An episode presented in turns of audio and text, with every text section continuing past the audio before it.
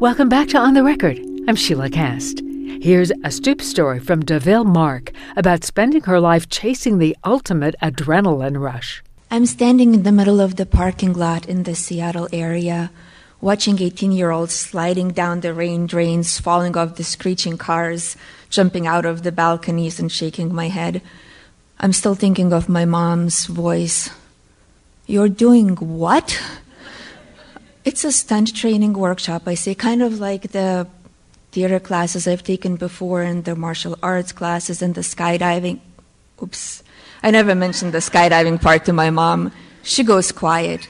And if you know my mom, she's never quiet. I am in trouble now. She thinks for a while and then she goes, What does your fiance think about this whole thing? And I actually did ask him, surprisingly enough, um, what he thought about me going there. And he said, Are you actually meaning to say that I have a choice for you to go or not to go?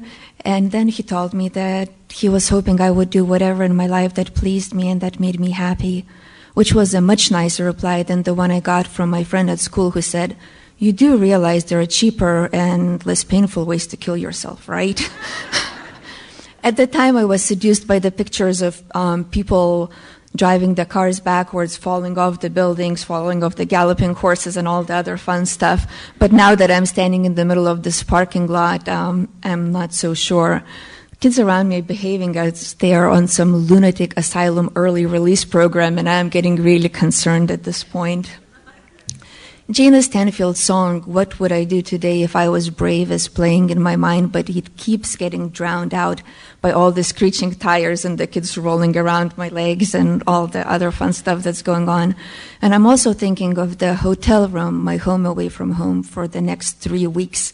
Um, a very beautiful impression of it as I walk in of the big formation of roaches on the side wall, practicing for what looks like World Roach Dance Off competition. And um, as I look at them, I'm kind of sort of voting for the second one from the left because he has longest antennas on his head and this really beautiful self confidence that reminds me of Michael Flatley. Okay, so I've done plenty of stupid things before, like at age four deciding to jump off the building, pretending to be Mary Poppins, and twisting my foot and deciding that it was all due to my umbrella being pink and not correct color, blue like the Mary Poppins had, and thankfully not having enough money to go purchase the correct umbrella next day, which probably explains why I'm still here. Then at age six or seven, I moved on to starting an astronaut training center for neighborhood children which consisted of us rolling down the hill in an all discarded washing machine. We would drag the thing back up the hill and then go rolling all the way down. And then at the bottom, assuming you could come out and still stand on your feet, which was an unusual occurrence by itself, and had things to say, you could give an interview of what the space travel was like.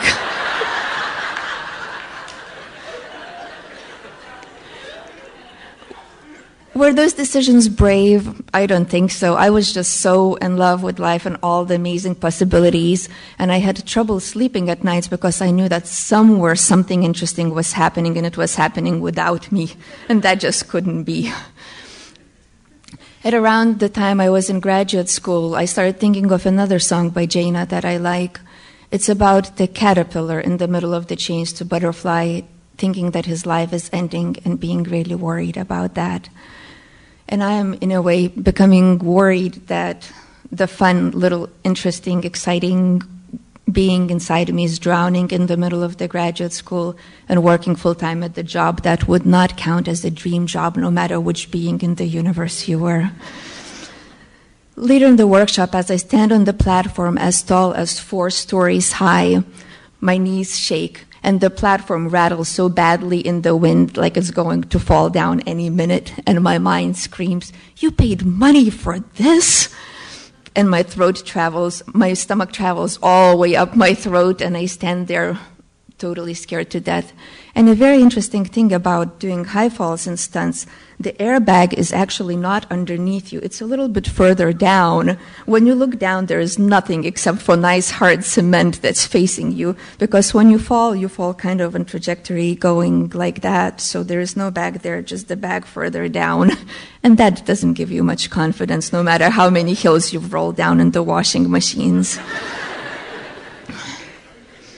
With my knees shaking there, I remember a talk at the bookstore by Rob Brezsny, one of my favorite writer thinkers, and uh, someone who's also published in Baltimore City paper, his column is. And um, I asked him, I said, How do you know that what you're doing in your life is something that you're meant to do? And instead of answering the wise man that he was, he turned it around and he said, How do you know that what you're doing is the right thing for you?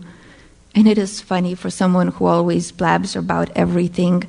Um, I took a quiet second, and then something inside me, something that I don't even know if was part of me, said, Because it scares the living lights out of me. So as I stand on the platform, I take the first step. And it is funny, once you've taken that very first step, you are still upright, you are still standing up, but you have no way to go except for falling. And as I take that first step, the fear flies away and the excitement rushes through every cell of my body and kind of reminds me of the first time I went skydiving and I came back with a smile so big my friends were worried that the top of my head was going to fall off. a couple years later, I am working in New York City and we're doing a stunt where um, a stunt driver is driving a city cab, and the special effects team blows off the doors of the stunt cab, and the doors go sliding, and the smoke pours out of the stunt cab. And without us seeing, a little old, actual, real cab driver in New York going down next street notices this big explosion and the doors flying over and this and the smoke coming out. And he rushes over to the stunt cab without seeing the cameras that are on the sidewalk.